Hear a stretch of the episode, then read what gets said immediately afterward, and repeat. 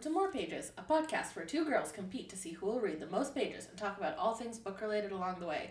I am, as ever, Sarah. And I'm Faith.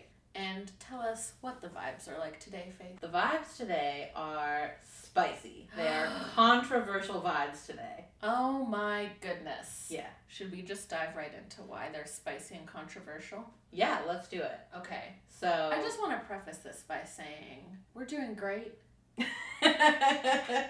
We're happy.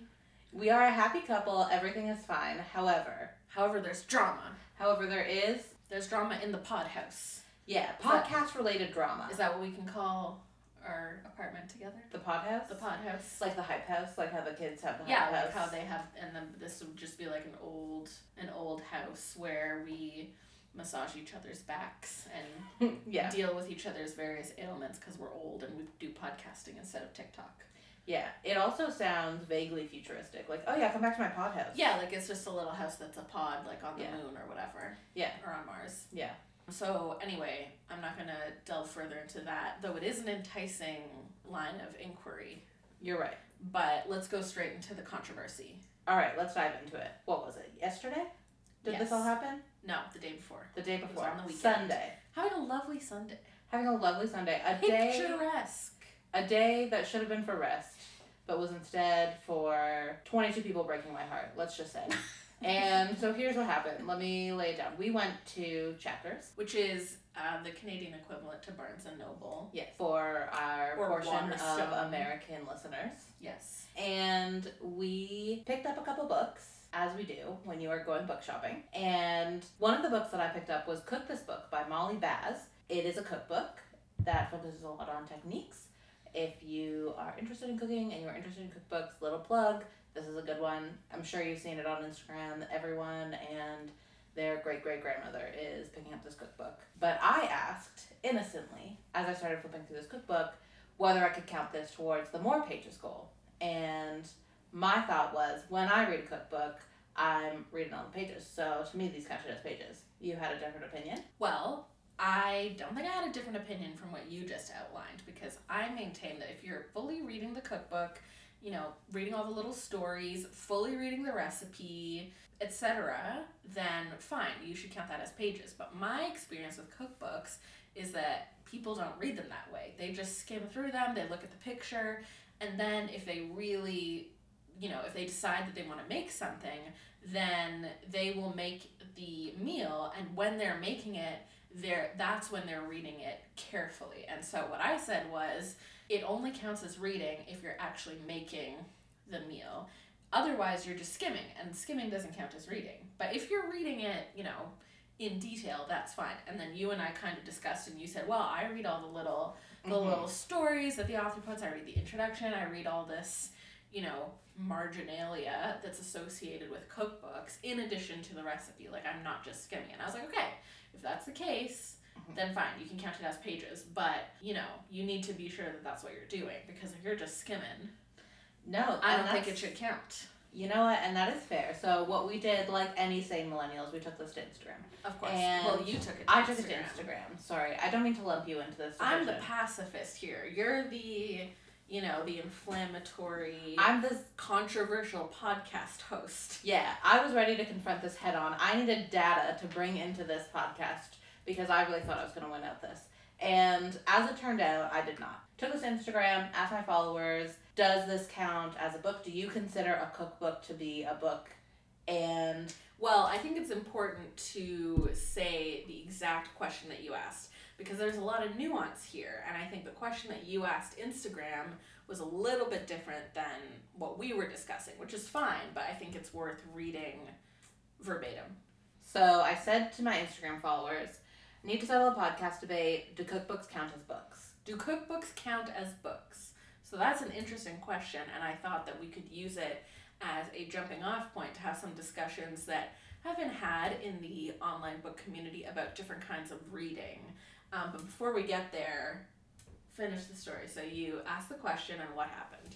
And I was let down, suffice it to say. 65% of people who answered the poll said no, and 35% of people who answered the poll said yes. So including some alleged friends of yours. And yeah, I thought I had some really good friends, and then the results came back and they had voted no. And I will no longer be speaking to them. If you are someone who voted no on that poll and you are listening to this podcast, just know you are dead to me, and that's all there is to it. So no, this is interesting. Obviously, we're joking, and I think it's fine to count the cookbook pages, but I think it's an interesting jumping off point. So why do you think so many people said no? Because even though I technically agree with them, the fact that there was such an overwhelming no to the question, are cookbooks books? I think is interesting, and I might not actually agree with that. I, I think that cookbooks count as books because the author put effort into writing them and testing the recipes, figuring out how they were going to write out the instructions. All of this stuff counts as writing a book. So I think that the result, therefore, is a book. Um, but what do you think people might have been thinking when they so overwhelmingly voted no? I have many thoughts about this. Tell, and tell my main thought about this is I think the way that we have sought out recipes since the invention of the cookbook obviously has fundamentally changed. People are not picking up cookbooks to find recipes, they're going online. And the thing about online recipes is for search engine optimization reasons, there's an entire novel that you have to read or scroll by before you can get to the actual recipe. So what you're, what you're saying is that in order to appear higher in the search engine results, there are what keywords that are used in those little stories that come before the recipe? Yeah, and also that's like an advertising space. I mean, there's a reason why bloggers who are primarily food bloggers include such lengthy text. I know it's like a funny joke online to talk about how everyone hates that, and I also click the jump to recipe button if it's available or scroll past it. But ultimately, we've expected recipes to be free because of this method. Those blocks of text are filled with advertisements that make that free, and in order to generate lots of views for those advertisements, even if you're just scrolling past it, they need to fill that con- kind of content with related keywords, stories, actual text so Google doesn't think that they're just like a spam website full of links. And that way they get higher on the search engine for Google. So when you Google, for example, beef and broccoli recipe, they're duking it out for who can be the top spot. And that's why. We just incidentally had beef and broccoli for dinner. It was delicious. That was why it was the first recipe to come to my brain. But anyway, because of this different way that we look at recipes now, I think that people, when they think about cookbooks, just think about the recipes. And that's always what cookbooks really have been, is just a collection of recipes. But I think if you pick up a cookbook, it's mostly, at least the large ones, the ones that I typically read, like the most popular ones, it's mostly I would say 75% recipes, but also like 25% just like autobiographical content. Someone is telling you about their life. They're telling you like a sentimental story about the time that they ate this food or why they started cooking this food this way. And when I brought this to Instagram, I got a bunch of messages back from people, some in support, some disagreeing. Interesting. And one of them I will read out because I think it really summarized a lot of how I was feeling about this in an eloquent way. So this is from my friend Hannah, who says, You're naming her on the pod. I am gonna. Shout out to Hannah. Shout out to Hannah, A, for agreeing with me, B, for this comment, which says, I feel like the people who don't agree are the people who are just about the recipe, though, which, if that's all you take in, then I wouldn't count that as reading a book either. Which is, ex- I think we're all in agreement with Yeah. that. Not that the recipe isn't valuable, but again, I think you're very much skimming. You're not, you're reading it so quickly as to not take it in. Like, for example, sometimes the way that I measure whether I can, whether I have read something really is to close the book and ask myself if I can summarize, you know, the last page or the last paragraph that I read. And if I were to skim a recipe and then close the book, I don't think I could tell you, even in broad strokes, what the steps in the recipe were. I mean, I am a terrible cook, so that is one thing, but you get what I mean. Mhm. I think you need to be you need to retain some amount of the information in order for it to count as reading. Mhm. And if that's not how you're digesting a cookbook, I think that's totally fine, but then it just becomes a question of can it count towards your pages goal? I don't think so. But if you're reading all that autobiographical information, if you're reading the recipe carefully, if you're cooking through the recipe, then I definitely think it should count. See, it's funny that you say that when you cook through the recipe because I most closely read a recipe before I make it. when I am making something, I'm barely glancing at a recipe. Interesting. Yeah. So you read it closely to see if what is something you're interested in, or Well, to know the if steps, it will be tasty. to know the steps, to know if I know the techniques required, to know if I have everything that I need in enough quantities. And it is a recommended thing when you're cooking to really closely read the recipe before you start cooking. That's probably why when you cook it goes so well. Whereas when I cook, I'm like, hang on, what is this? I don't I don't have this. I don't know how to do this. Mhm. There is the famous instance where um, the recipe that I was using told me to whip until stiff peaks. And it was obviously omitting words because it was kind of a bullet point. What it was saying was, you know, whip the cream until there are stiff peaks. But because it said whip until stiff peaks, I was like, what is the stiff and when will it peak? And how will I know? Aww. So that was very confusing for me. But if I'd read it closely beforehand, Mhm. I might have been able to figure out what it was saying. Mhm. Or not. I'm not very bright. You But- very bright.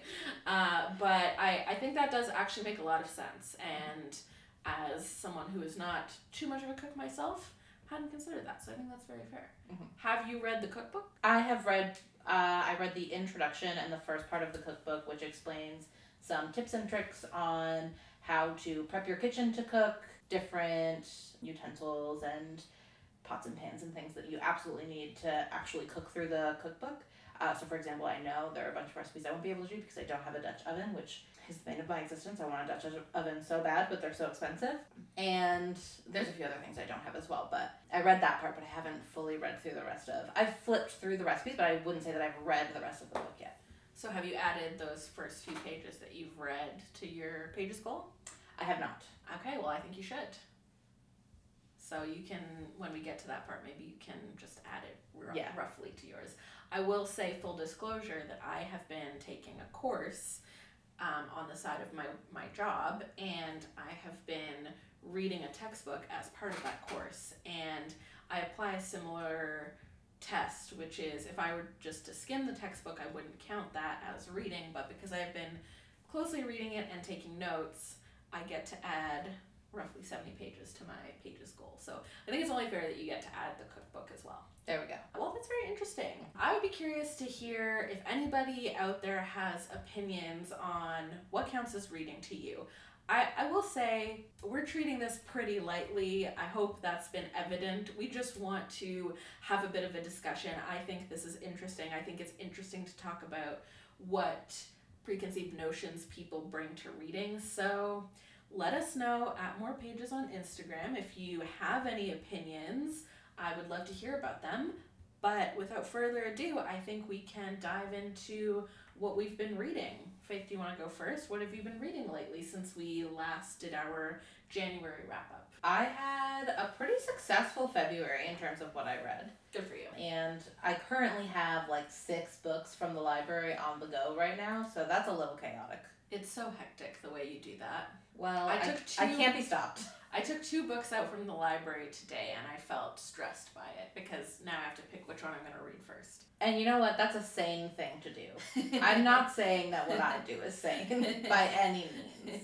All right, so the first book that I read since we last spoke for a million years, and I was actually reading this while we recorded that episode of the podcast, was The Midnight Library by Matt Haig, Right. which is a very popular book. You may have heard of it.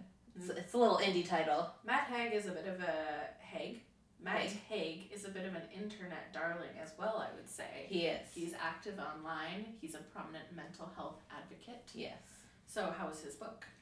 It was good. I really enjoyed it. It was very. I mean, the thing that is top of the list in how Storygraph summarizes this book is reflective, and I think that's really accurate. It really made me think a lot. If you don't know or you haven't heard of this book, it's about a woman who, trigger warning, there's some dark content in here. She attempts to take her own life, and she wakes up in the Midnight Library, which is just a big library that is staffed by her elementary school librarian. And in this library, every shelf is filled to the brim with books, and every book is a potential departure from how her life went. So every regret that she has ever had, whether it's that she regrets she didn't turn left at a stoplight or she regrets that she didn't continue with a relationship, she can see what happened if she had made a different choice. And she plops right into that life and continues living it. And it was really interesting. As I was reading it, I was kind of thinking, like, oh, what would my life look like if it was a little bit different? And I think this character was really consumed by a lot of regrets in her life. But it was just really interesting to think about life in that way. And the way that every choice leads you to a different place in your life. It's one of those books that plays out a thought experiment in the same way that Ring by Andre Alexis, which we talked about in the last episode, is a thought experiment. And I think that books like that can be really strong or not so much depending on how they're executed. So would you say that this one was executed well in your opinion? Yeah, I really think so. I was really worried at a certain point that it was going to go in a weird direction, which is just that like actually this woman just needed to have a husband and a child. And I was like, oh no, I don't like that at all. Yeah, we don't like that um. But without giving too much away, it did not go in that direction. And it was actually left pretty ambiguous. And it was, I, I think it did a really effective job at getting to the heart of that even if there are things that you regret in your life or things aren't necessarily going the way that you want them to, that can change and, and you can take agency and change that in your life. And also that your life, your existence is valuable in other people's lives as well. And I thought that was really an interesting and admirable feat to do in a book like that. Yeah, sounds like a book that was making out to deliver a strong message, and it did, which is yeah. not necessarily a bad thing. Yeah. It, it sounds like it accomplished what it set out to do. Yeah. And I like what you said about the fact that your life has meaning in other people's lives. So even mm-hmm. if you're consumed by regrets about how your own life's path has gone, your life has touched other people's lives in mm-hmm. certain ways that you might not even know about, and those are just as important. And you can never regret those because you don't know how they affected the other. Yeah, exactly. Very cool. Mm-hmm. Should I go next? Yeah. The first book that I read in February, actually, this is the only book I read in February. So I finished January on a high. I'd read seven books, and then February slowed way down for me, which which happens for me. I tend to read a lot for a while and then kind of drop off. But I did read a book called Brilliant Green by Stefano Mancuso, so, some people out there listening may know that other than reading, I also love plants. It's my other main hobby and interest, and I've never really read a book about plants. I mostly just noodle with them myself and try to figure things out as I go along based on experience. But I thought it'd be interesting to read a book about plants that was nonfiction. So, Brilliant Green basically is, I would describe it as like a defense of intelligence of plants. Um, so, Stefano Mancuso is an Italian uh, botanist. He is a professor of agriculture, food, environment, and forestry at the University of Florence. He's the director of the International Laboratory of Plant Neurobiology. This is all just coming from Wikipedia. So he's very interested in plant physiology and what he calls plant intelligence. So this book was first examining and proposing that plants have five senses, the same five senses that we do as well as additional senses. And so the book provided evidence for that and then went into plant intelligence. So, the way that plants make decisions. And the book is arguing that plants do, in fact, make decisions and that plants are intelligent, even if their intelligence looks very different from ours. If you're not interested in plants, you might not want to read it, but if you are interested in plants, I don't know that this would necessarily be one I would recommend.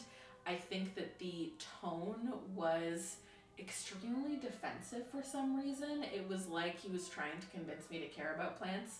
And I was like, I picked this book up because I'm interested in plants. Like, you've already got me. You don't you don't need to start from this very defensive position. And I also felt like sometimes he was stating facts in a way to make them sound really cool and I was like you don't need to fool me like you don't need to try and write this in a way that is like super spectacular. I already think plants are spectacular. You yeah, can you've just, already bought in. You can just tell me information and I'll think it's interesting. So, one example of the defensive tone uh, of the book is the book is arguing that, so the book often compares plants to animals and talks about the way in which we automatically assume that the way an animal's physiology is structured is superior to plants, but that that just comes from the fact that we're animals and so we have this bias, which I think is a fair point. But again, it's just a unnecessarily defensive tone. So um, the book says that plants have a modular organization. So if you've ever had any plants at home, you may know that it's possible to grow a plant from multiple parts of a plant. Sometimes you can snip off a leaf and grow a plant from that. You can grow another plant from roots, the same roots of that original plant. So the plant is modular because if one part of the plant dies, the rest of the plant can live, and that's a survival mechanism essentially that, that the plant has. That's what the book is explaining. So it says the first advantage of having a modular organization, to give just one example, is that for a plant, being eaten isn't that big a deal! Exclamation mark. Could any animal say that? And I was like, I mean, no, but again, why are we being so argumentative about this? And then I'll just pull one more to kind of show how the book was trying to make these facts seem exciting when I kind of think that the facts should be able to stand on their own. You shouldn't have to feel like you need to dress them up to make them interesting to the average reader. Because again, I think if somebody is picking this book up, they're all they already find plants cool, and you don't need to like it felt like I was a child that was being convinced to not rip up grass or something by a parent who's like, no, I promise plants are really cool. Like they can do all these cool things. So there's one theory that the author posits half jokingly that, you know, plants have uh, so many capabilities that they've adapted in order to have symbiotic relationships with animals. And he sort of half jokingly says, Do we know for sure that plants haven't developed flowers and smells that appeal to humans to convince us to keep them alive in our homes? You know, why haven't we considered that? Which is certainly an interesting idea. And he says, Plants certainly have great manipulative capacities. At this point, could anyone doubt it? Which I just think is an odd structure of a sentence. It's just a weirdly combative way to put it. Mm-hmm. I will say, I'm not sure if this book, I believe it was translated from Italian, so there could be something going on there with the translation, but I just thought that it was a bit of a weird reading experience. And at the end of it, I didn't learn that much about plants that I didn't already know, which is kind of what I wanted. Like, I just wanted an accessible, entertaining nonfiction book that would teach me a lot of new things about plants that wasn't like a a botany textbook. Yeah. So I wouldn't necessarily recommend this one. It did have some interesting ideas and it wasn't too long. Maybe it'll sit well with other readers. Again, it's Brilliant Green The Surprising History and Science of Plant Intelligence by Stefano Mancuso and it's translated by Alessandra Viola. And funnily enough, it has a foreword by someone called Michael Pollan, which I think is funny. um, so you could give it a try. For me, it wasn't certainly my favorite nonfiction that I've read this year, and I don't know if it's exactly what I was looking for. That's fair. What did you read next? Next, I read The Mothers by Brit Bennett. Woo, woo, woo, woo, woo. Which came highly recommended by you. I'm such a cheerleader for this book. Yeah, it was good. I really enjoyed it. So if you don't know about this book, you may be living under a rock. This is very popular. Spoiler alert. So The Mothers follows three characters, Luke, Nadia, and Aubrey, through basically a very complex and like interwoven decade where first Luke and Nadia are together and they have a very complicated kind of secret relationship and then they break up. Nadia goes away to college, but right before she goes away to college, she and Aubrey become close friends. They remain close friends throughout this decade, and when Nadia goes away to college, uh, Luke and Aubrey develop a friendship and then later develop a relationship, and then they get married, and it kind of follows that dynamic through the plot. And it's also told through kind of like this omniscient, ever present group of the mothers who are the community elders, essentially, a group of senior women who are a big part of the community, particularly the church. And I think that lended a really interesting part to it. Like, I always really looked forward to the beginning of every chapter where there was a few paragraphs before it really got back into the plot, where it was the mothers talking about how we should have seen this coming. I don't want to give too much of, of the plot away, but it was very interesting to have that kind of third almost point of view within the book. And, co- and commentary on the Yeah. action of the plot. It's a little bit like a Greek chorus. Yeah, yeah, Yeah, Mhm. which was a cool that's a good way to put it. conceit. But it, it never felt gimmicky to me, No, yeah, which was really nice. Um, it, in that way, it kind of reminds me of Carmen Maria Machado's work because she often will use literary tropes in a way that could very easily be seen as pretentious or off-putting. But her books have very wide appeal, and so does Brit Bennett's. She also recently came out with The Vanishing Half, which was very popular as well. Uh, and I think if anybody has read The Vanishing Half and they want more Brit Bennett, they should definitely read The Mothers because it does not disappoint. yeah. And I will say I am currently reading The Vanishing Half right now. It's one of the six books I have on the go, and I finished The Mothers and immediately put The Vanishing Half on hold at the library. I was very impressed with the writing in The Mothers, and so I was really interested to see what else Brit Bennett had done. And I know that you are a plot reader primarily. You love Mhm. a good plot.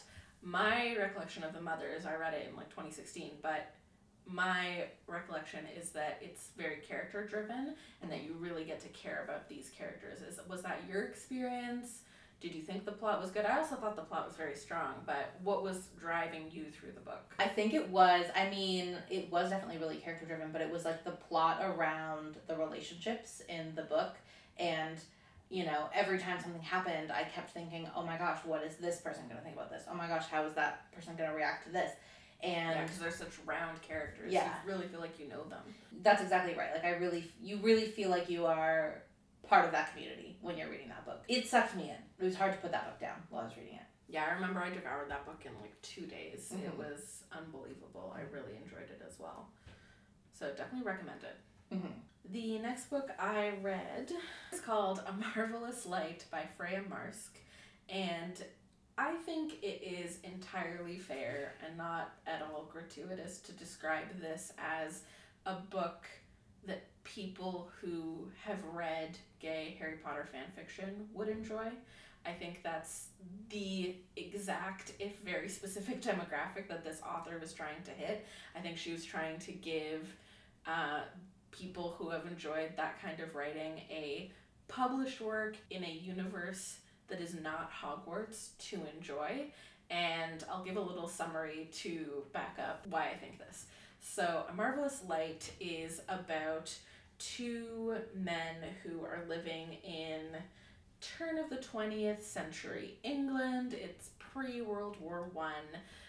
The first person is Sir Robert Blyth, who goes by Robin. At the start of the book, his parents have recently passed away, and he's left with an estate that has been mismanaged, and he needs money, so he has to get a job at the with the English civ- civil service and he gets a job posting that he doesn't really understand. He doesn't know what it's going to be.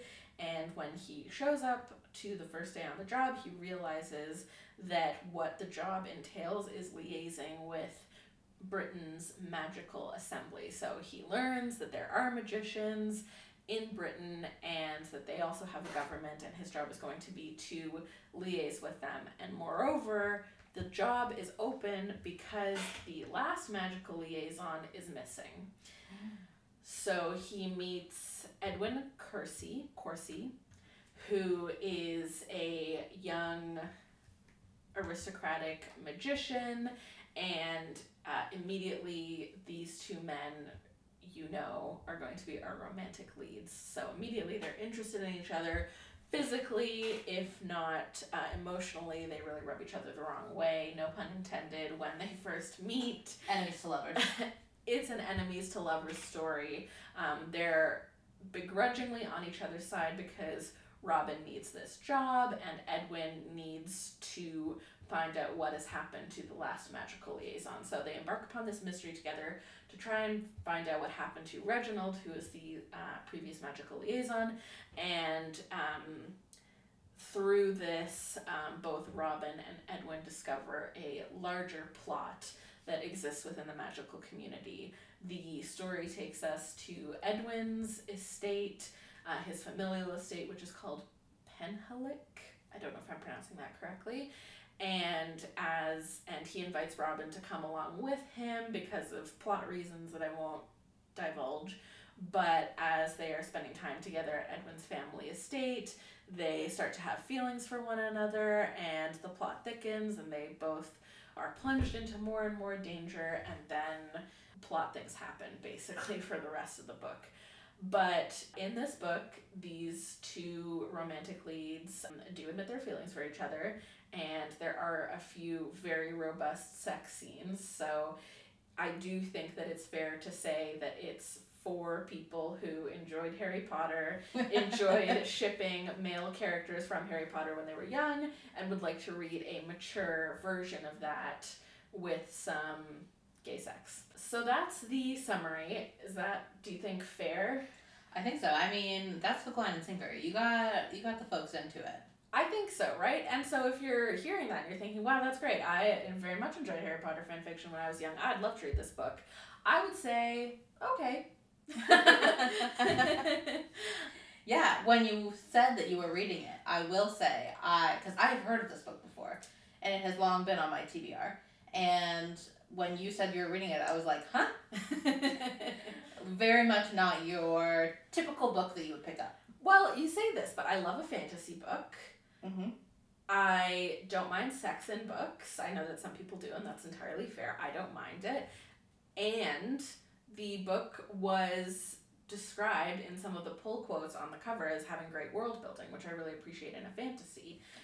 That's fair. I guess I the way that the book has been said to me is more along the lines of okay, you you know, have read a fan fiction in your day. This is for you and it's very like book talky. Which famously, I ha- I didn't read much fan fiction, yeah. so I guess that's why you were surprised. Yeah, that I had read it. I guess it just felt a little less, I would say, sophisticated than your typical reads. But I do like to read widely. You do, and I did. I was craving a fantasy novel, and this one is popular, has been widely recommended, so I decided to give it a try. Mm-hmm. And it is good. I I I did enjoy it. I don't know if I'm going to read the rest of the series. That's fair. I think that one thing that kept coming up for me is that every time I would read a sex scene, it was so good that I had, in terms of the writing, in terms of the tension that was being built, that it seemed to me that the author was having a great time mm-hmm. writing this scene, was really enjoying setting it up, following it through, and I was enjoying it because I could feel that enjoyment. I did not feel that in the other parts of the book necessarily. There were scenes where I really felt like the author was just thinking, I need a scene to connect to the next scene. And mm-hmm. I just need to get them from one place to another. That felt, because I could feel that the author seemed to be not that interested, it felt like a drag to me. I thought, well, this scene could have been entirely cut. There were, I thought, some pacing issues at the start. It took a really long time for the plot to get going. A weird thing was that the characters were in the same location for a really long time and not a lot was happening. And I guess they were developing their own personal romantic relationship, but it seemed like the mystery plot was was really thin and then it kind of got rushed right at the end where right. we had a lot of action in the last 25% of the book but because the mystery hadn't seemed that complex, it didn't even seem like the last 25% even had that much in it. And some of it was held back because the author needed more plot for book two, and so not everything was resolved, and I understand that, but it just felt like that part of it was a little bit thin, and meanwhile, the author was relishing the um, interpersonal dynamic between Robin and Edwin, and that just wasn't the majority of the book. I think if it had been, then it could have been a great book if, if you know the magic part had been backgrounded a little bit more intentionally. But I think the author really wanted to have their book be a proper fantasy book with a fully built out world. There's a very particular magic system that they obviously thought about, but it just seemed at some points like they were a little bit bored with it and then i got a little bit bored with it and it is a long book it's like 400 plus pages so it's not nothing so that's my feeling unfortunately i didn't enjoy it as much as i thought that i would but i do still think it was really fun and i did very much enjoy I did very much feel like the two male leads were my friends by the end of it. I felt Aw. very fond towards them. I thought that because the author had put so much thought and care into developing these characters, I felt very fondly towards them, Mhm. as opposed to the rest of the characters who didn't feel as sketched out. So that's my thought. As you were talking, I was furiously Googling because I was trying to determine if this was one of the very popular books right now that actually started as fan fiction Has and it? was just republished. I didn't find evidence, so. Okay. Yeah. I mean, it's like it's a very ob- I don't think I'm sure. I mean, I don't know, but I'm sure the author wouldn't be offended by the comparison. It seems very evident. Like the character of Edwin even is physically described as kind of a Draco Malfoy type, like very Mhm. thin, pointy face, blonde. Mhm. Hi- His personality doesn't match that of of Malfoy's, but like he looks like Malfoy, and that's fine. You know, um, I there's a lot of original material in the book. It certainly doesn't feel like a ripoff, and the magic system is interesting, and it also addresses male homosexuality at the turn of the 20th century in England, which I thought was interesting. So there's definitely a lot of original stuff going on there. I don't mean to knock it by saying that it feels like fan fiction. I just think the author knew who their demographic was and they were delivering to them. Yeah, I think there is. I mean, this is something that has kind of like peripherally been very interesting for me because a lot of the books that I read sit in this like new adult genre, which I would say, I guess I would say the reason that it was surprising to me that you picked up this book was because it sits very much in that like new new adult genre. Like I consider, I would consider it first and foremost that than a fantasy book, Right. even though it is a fantasy book. But I think it just sits with among those kind of stories and in the way that it's been recommended to me. And a lot of those, you can tell those are authors that spent their teen years writing and posting fan fiction. And some of them, you know, famously, Red, White, and Royal Blue by Casey McQuiston was a fan fiction. And Of what? The Social Network. What? yeah, the, yeah. of Um, Mark Zuckerberg and whatever that other guy Yeah, is? that's what that story started as. If you had given me a hundred guesses, I never would have guessed the social network. Yeah. I'm shocked. Yeah, and so it started as that. Obviously, was rewritten, and it is a very different story than what it once was. But I love that. yeah, that's kind of where it started. And there, they escape me now, but I know that there's more that I recall. But there are a lot of authors, I think, right now who I would say a lot of their like writing training almost was writing in this style, which is like very easy to digest and I want to say like almost unpretentious, but like that's not true. Like just for fun, I guess. Like they're not. It's it's being written to be read, obviously, but it's being written to, for enjoyment more so. Well, not that any, not all writing is being written for enjoyment, but just to like interact with a thing they already love. So there's like almost less pressure on what you're writing because you're not having to like develop a whole world. So you get to like you you know you're kind of being handed a portion of the story that you're writing so you're not really you can really immerse yourself into these scene, these other scenes and like get really into other aspects of what you're writing and i think that comes across. You have a jumping off point. yeah. Well, I think it's interesting that you say immerse yourself in a world because um, I don't think that's exactly what you said, but yeah. I think that that's interesting because these books, even if they start off as fan fiction, by the end of it they're not fan fiction. They're they're original work. Mhm.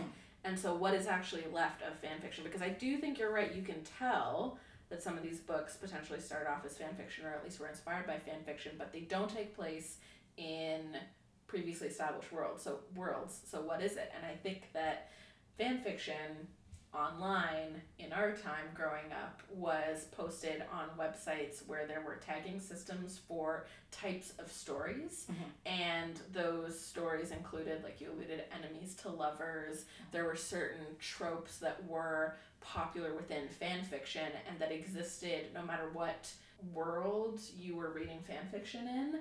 So you could read you know an enemies to lovers or a hurt comfort story in the Star Wars universe or in the Harry Potter universe or probably in the Bionicle universe if you really wanted to. Um, but these tropes persisted, and I think that is what is very evident in these books. Is It's almost- those tropes. Yeah, it's almost like genre fiction on steroids. Like it's not just that you're reading genre fiction that is like fantasy fiction. It's like okay, yeah, it's fantasy, but also it's enemies to lovers fantasy, and or you know it's uh like soulmate story or you know what I mean? Like there Yeah. are all of these tagging systems that you know It's like a taxonomy of Yeah. tropes. exactly. And I mean even in most book communities like BookTok, booktube, bookstagram, book I think Twitter. Booker. Booker. I don't think book Twitter is a thing. They're too sad over there. Oh, you're right. No, it is. I've seen many book twitters. Oh, is it? Okay. Yeah. But anyway, regardless, this is like kind of the terminology that people are using to recommend books. Like, God help you if you're trying to find a book recommendation list and it, you don't include, or at least on my circle of the internet, I'm sure you're seeing more sophisticated and intelligent, not, not Not intelligent. intel. Just different. Yeah. Yeah. Um, different book recommendation lists. But like, if you're on my circles of the internet, God help you if you're trying to find book recommendations and you're not using these little tropes. I think these authors really are leaning into that. And it's kind of a chicken and the egg situation, like which came first, the authors writing it or the au- audience of readers demanding it. Well, for sure. And I will say that I do think that, you know, you said that this um, is like genre fiction on steroids. I think a lot of these tropes are rooted in Harlequin romances, Mhm. in, in genre fiction that has coexisted with fan fiction for a long time and certainly that has preceded fan fiction on the internet. So, you know, there is a back and forth where genre fiction has influenced fan fiction and now fan fiction is influencing genre fiction again.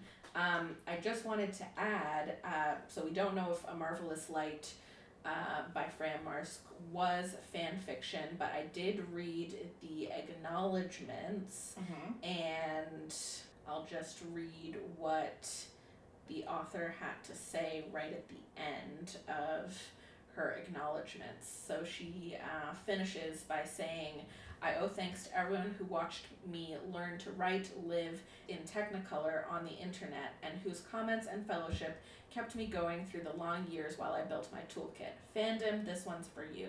Keep talking about the things that interest you. Don't let anyone teach you otherwise. So I think that you can read that and, and understand that this book is an homage to fan fiction, even if Mhm. it didn't start as Harry Potter fan fiction, which it very well may have. Um, it certainly is responding very fondly to the types of fan fiction that this author may have grown up reading and writing.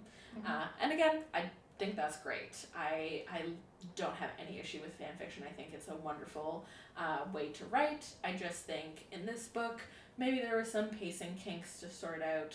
Uh, no pun intended. um, some pacing issues to sort out, some plotting issues to sort out. Um, I think that uh, the world could have been a bit more dynamic, maybe a few more settings, locations, um, a little bit more action, and maybe that happens in the subsequent books. I'm not sure. So definitely do give it a try if that's something you're interested in. You might, uh, it might agree with you more than it did with me. Next for me was uh, Wonderland by. I've looked up how to pronounce this, so I sure hope I'm getting it right. But it is a book called Wonderland by Zoje Stage, and it is a nature horror novel. It was very eerie, very creepy, very atmospheric. So the plot basically follows a family that has for most of their li- most of their time together as a family of four lived in New York City. The mother of the family is a ballerina but has since retired.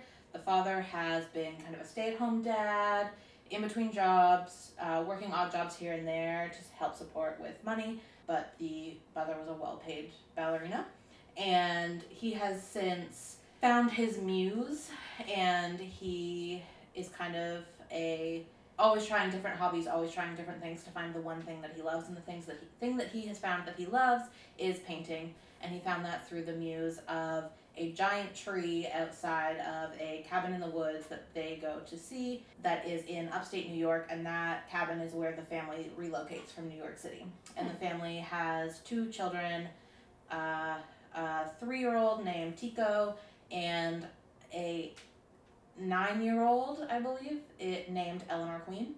And because it's a horror, supernatural horror, as you can imagine, pretty much as soon as they get there, things start going awry, hallucinations, freak weather events. They're moving to the middle of upstate wood, rural New York in winter, so freak snowstorms.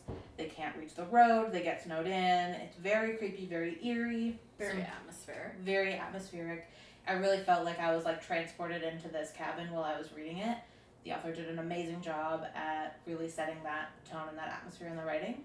Some really horrific things happened, so if you are interested in it, just brace yourself. There's some things that are hard to stomach and hard to read. Any specific trigger warnings if people like horror but they might not want to read about certain things? Uh, I would say I don't want to give the plot too much away, but and to say what it is, it really does give the plot away. But I guess like a, a major death within the family does happen in the novel, and it is hard to read. Mm. I will say um, the nature of the death, how it happens, and also the grief that happens after that is really difficult to read as well. Is it more of a gory horror novel or more of a suspenseful, thrillery horror novel? More of a suspenseful thrillery novel, yeah. Definitely not gore. Like it, there is a bit of a gore situation in the that specific death, but it really is almost psychological because the characters don't understand what's happening and they don't understand what is going on with the tree. The tree is the muse, but also the tree is kind of the root of. Huh, no pun intended. The root. of- Throwing puns left, right, and center this episode.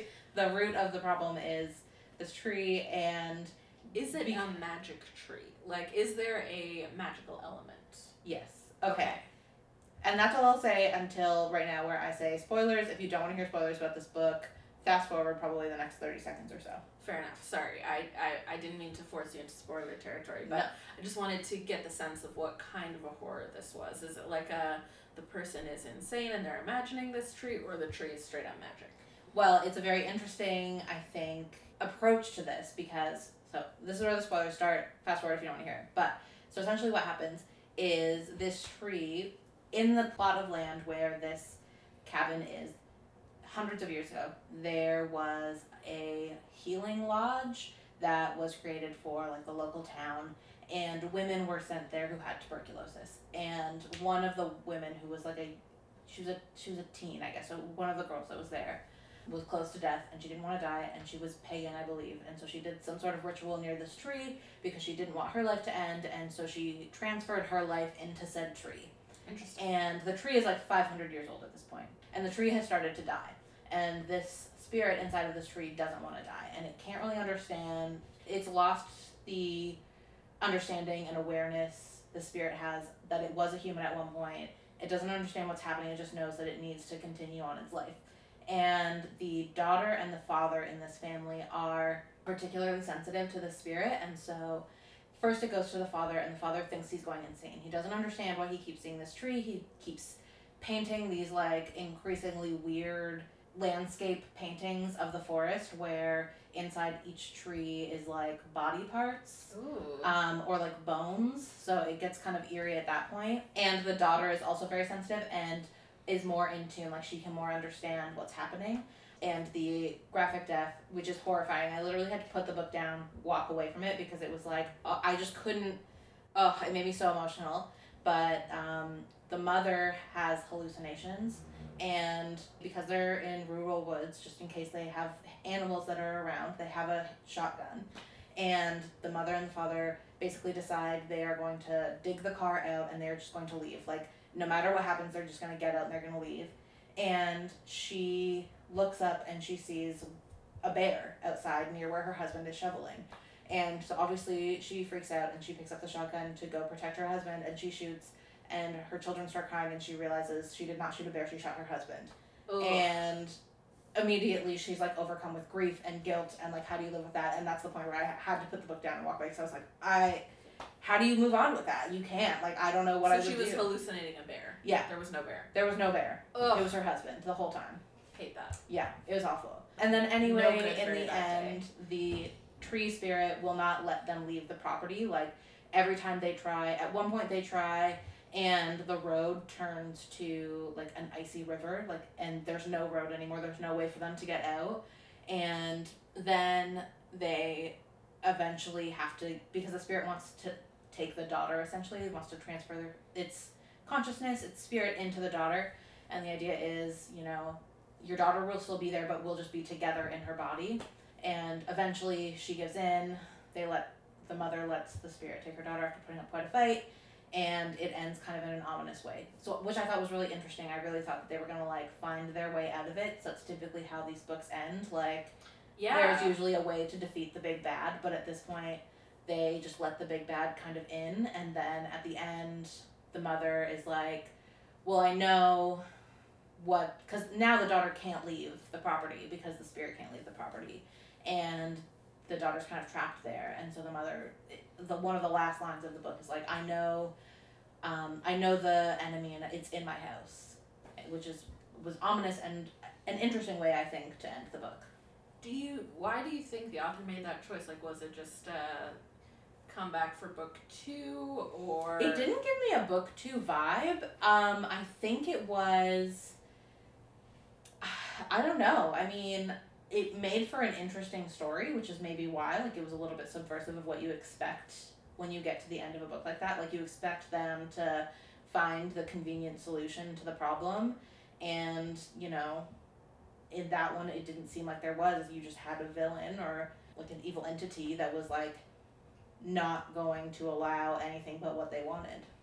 And is there maybe something about this traditional plot type of nature versus man and how we're so used to stories in which man defeats nature? And I think that we're all, I mean, this is a stretch, but like maybe there's this idea that we uh, all are right now reckoning with the fact through climate change that nature might Come win back. in win in the end Mhm. and that you know it hasn't been completely tamed and that it is a force worth reckoning with and in this book it's a force worth reckoning with that wins Yeah, and I think probably in there too, like there is some discussion. I, you know, I'm not a mother, so I don't know, but um, ultimately, what it comes down to is they lose her. She loses her son, and this tree spirit is like, "I'm keeping your son alive, but he's only alive as long as the tree is alive, and I'm dying. So unless you let your daughter take me, you can't have your son back," which is essentially the premise.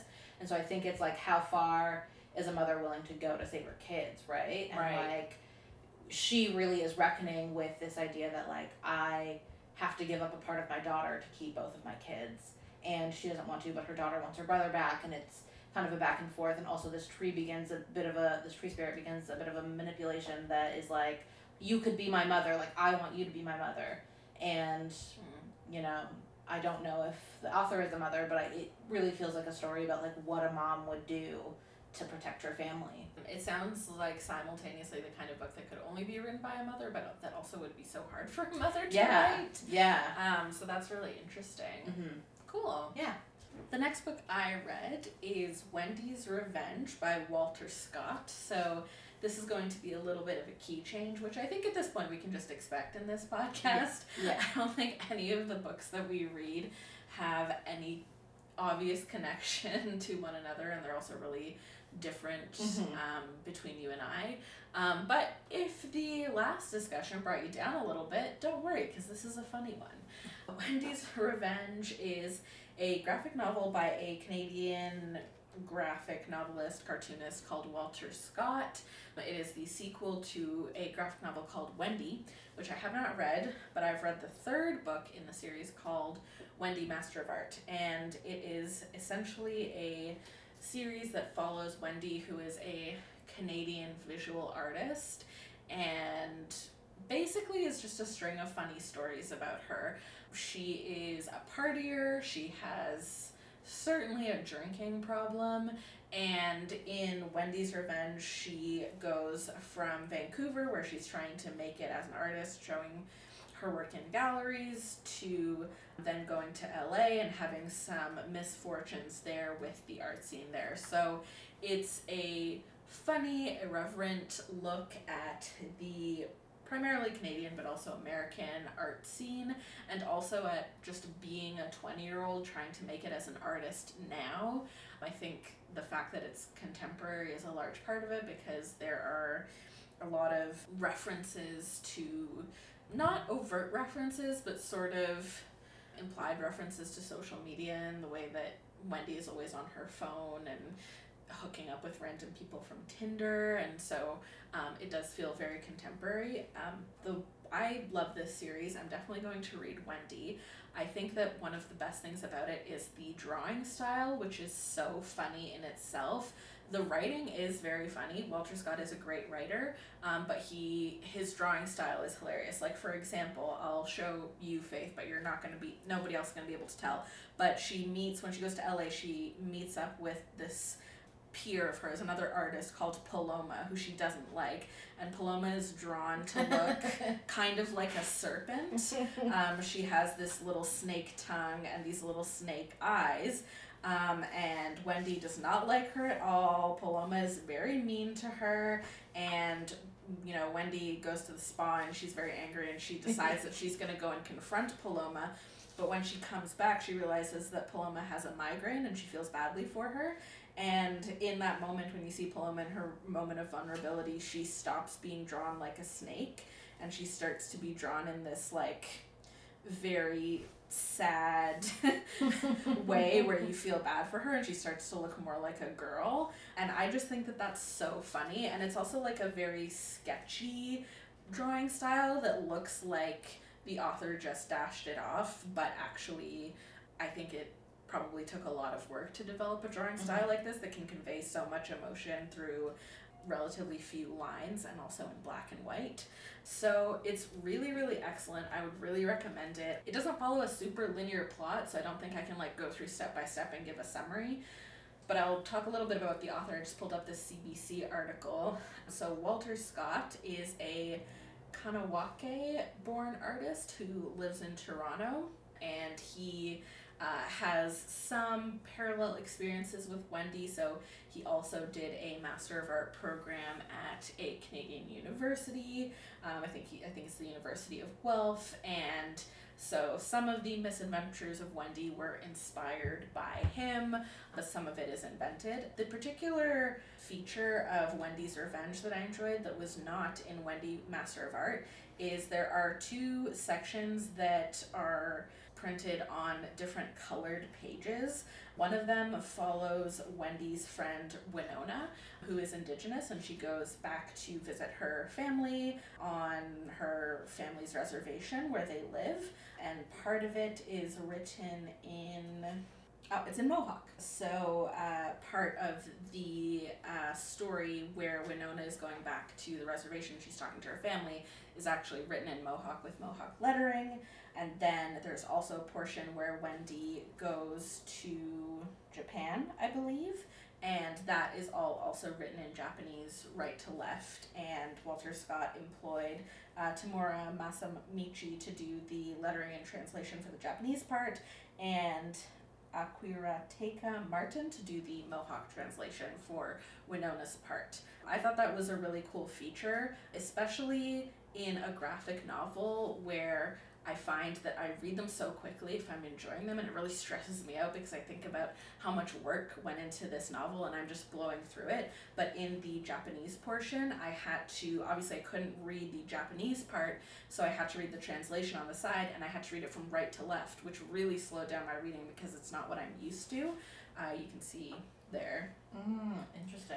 Um, so those were some uh, unique features of Wendy's Revenge that I enjoyed, but like I said, I think the entire series is great. I'm looking forward to reading Wendy. I don't know why I read it last book first, second book second, and first book first. I should have just read them in order, but it doesn't matter. I think whichever one you pick up is great. And the final funny thing that I wanted to mention about this book is that one of Wendy's sometime occasional friends that shows up is Screamo, who is literally he has like this the, The face of the, face. the face of the scream, but he's like a punk gay dude um, who just like has irresponsible sex and like waffles around town and also has a drinking problem. I kind of think of him as like Wendy's male alter ego, potentially Walter Scott's alter ego. I'm not sure, um, but it is very funny because his name is Screamo Screamo in the book, so people will just text him and be like, "Hey, Screamo, you want to go to the bar?" it's very absurd, and the book will just cut from Wendy's story to give you a brief interlude about Screamo, and the only connection will be that he's like texting her about his Tinder date or whatever, and then we just go back to Wendy. So it's just like a funny little intermission, and you'd think that it would pull you away from the story, but it doesn't. It's just so funny. Um, so anyway, I can't sing the praises enough of, of this series. I think that it's really funny. I often laughed out loud when I was reading this, and um, I think it's cool that it's in three languages. yeah, So that's Wendy's Revenge by Walter Scott. very nice. And I won't tell you what the revenge is. You'll have to read it to find out. a cliffhanger. Indeed. Wow, really up in the sales. out. Doing my best. So I guess I have two books left. All right, well, give them to me. All right. So the next book I read was Delilah Green Doesn't Care by Ashley Herring Blake. Keeping the tone light and fun. Keeping the tone light and fun. This was my first romance book of the year. Nice. Um, which I love a good, just straightforward romance book. I think they're so for fun and romance in sweet. the, in the spring. Yeah. After a winter of horror books. Yeah. Um, I first saw this book because someone that I follow got an like advanced reader copy of this book. And they posted a review and they posted a glowing review, so immediately I promptly pre-ordered it. So I read it when it came out. I devoured this thing in two days. It was really good. So the premise of the book is it follows Delilah Green as she goes back to her very, very small town to photograph her kind of estranged stepsister's wedding. And she it's like a two week wedding because they're rich. So she is contracted for a lot of money to photograph essentially two weeks worth of wedding activities. And all along the way she falls in love for one of the maid of honors. There's like two maid of honors. Ma- maids, Maids of honor. Like attorneys general. yes. um, who is a single mom and one of the best friends of the bride. Hold the phone. Yeah. Is this a gay book? This is a gay book. Oh. Yeah. Sorry, very crucial. This is a gay, woman loving women romance. It sure is. Please proceed. And it's just so cute. Very fun.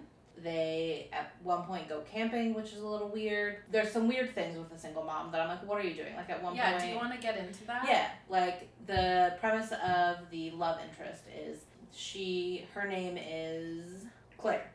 So it's Delilah and Claire. The love interest, Claire, is a single mom. She got pregnant when she was 19. She now has a 12 year old daughter. And her, the father of the child, is kind of on and off in the picture. Sometimes he is, and then he freaks out and he's like, I can't have a kid, and then he leaves. And she's like, okay, now I got this broken hearted kid on my hands. And now, when the book starts, he's back, he's living in the town, he's got an apartment, he's really trying to be a dad to this kid. And so, another layer of the story is Claire is trying to be a co parent. But she just like shows up at his apartment when it's time that he is with the kid to like make sure that she's gone to bed on time and they're not goofing around and she's following the rules.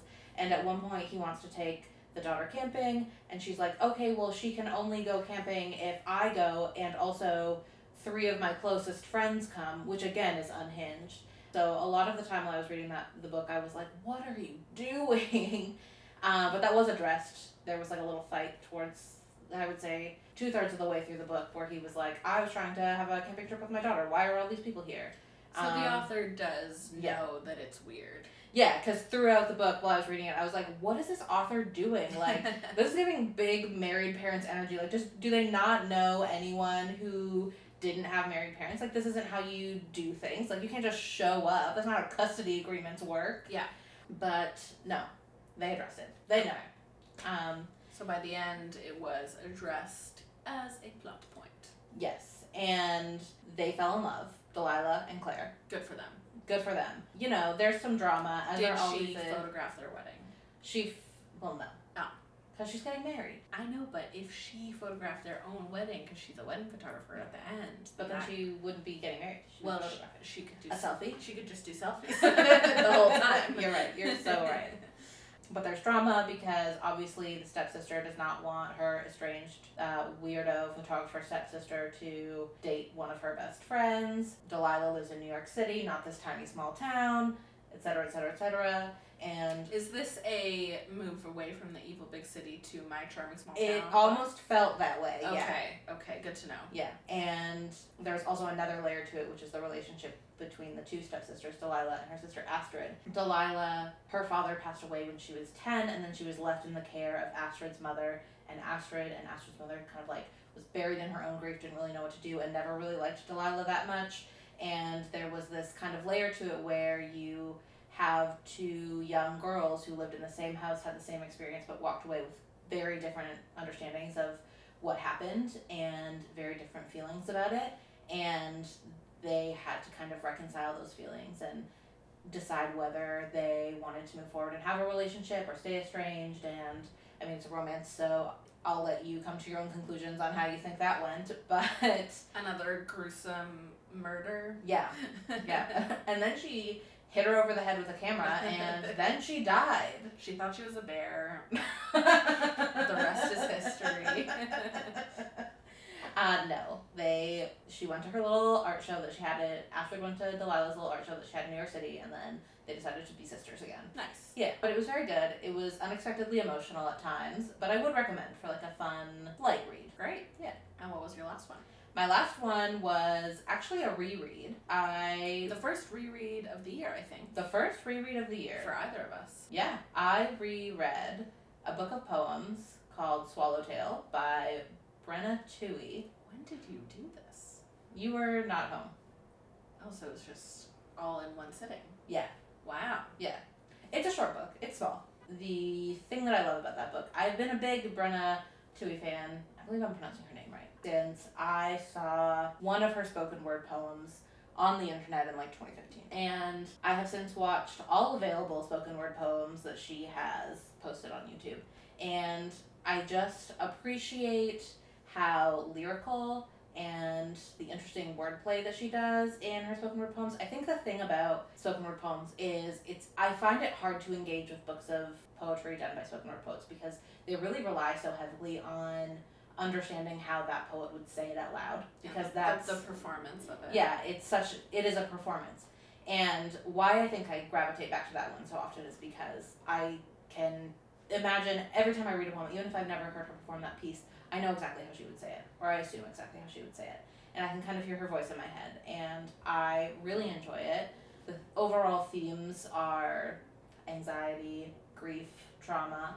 So not like light-hearted themes, but there are some like light-hearted Harry Potter-esque poems in there. Hmm. She talks about Harry Potter a couple of times. Um, I would also be grieving if I swallowed a tail. Sorry.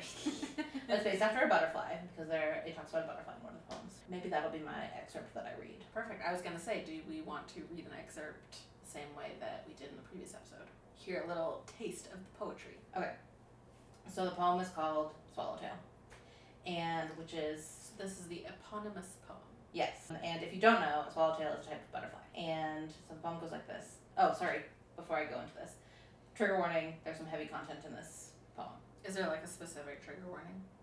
It mentions sexual abuse, not graphically, just in name. Okay. So the poem goes like this. The medical history form reads Has someone physically, sexually, or emotionally abused you? And a, with a box for yes and a box for no. 1. I am mostly fine. 2. I am mostly fine, but. 3. One Thanksgiving, his mom told me the story about how, as a child, he found a butterfly in the yard with half a wing missing. He cupped it in his hands, brought it inside, and held it covered against his stomach for fear it would fly away. They called the animal hospital on the landline and were instructed to carefully clip the healthy wing to match the broken one.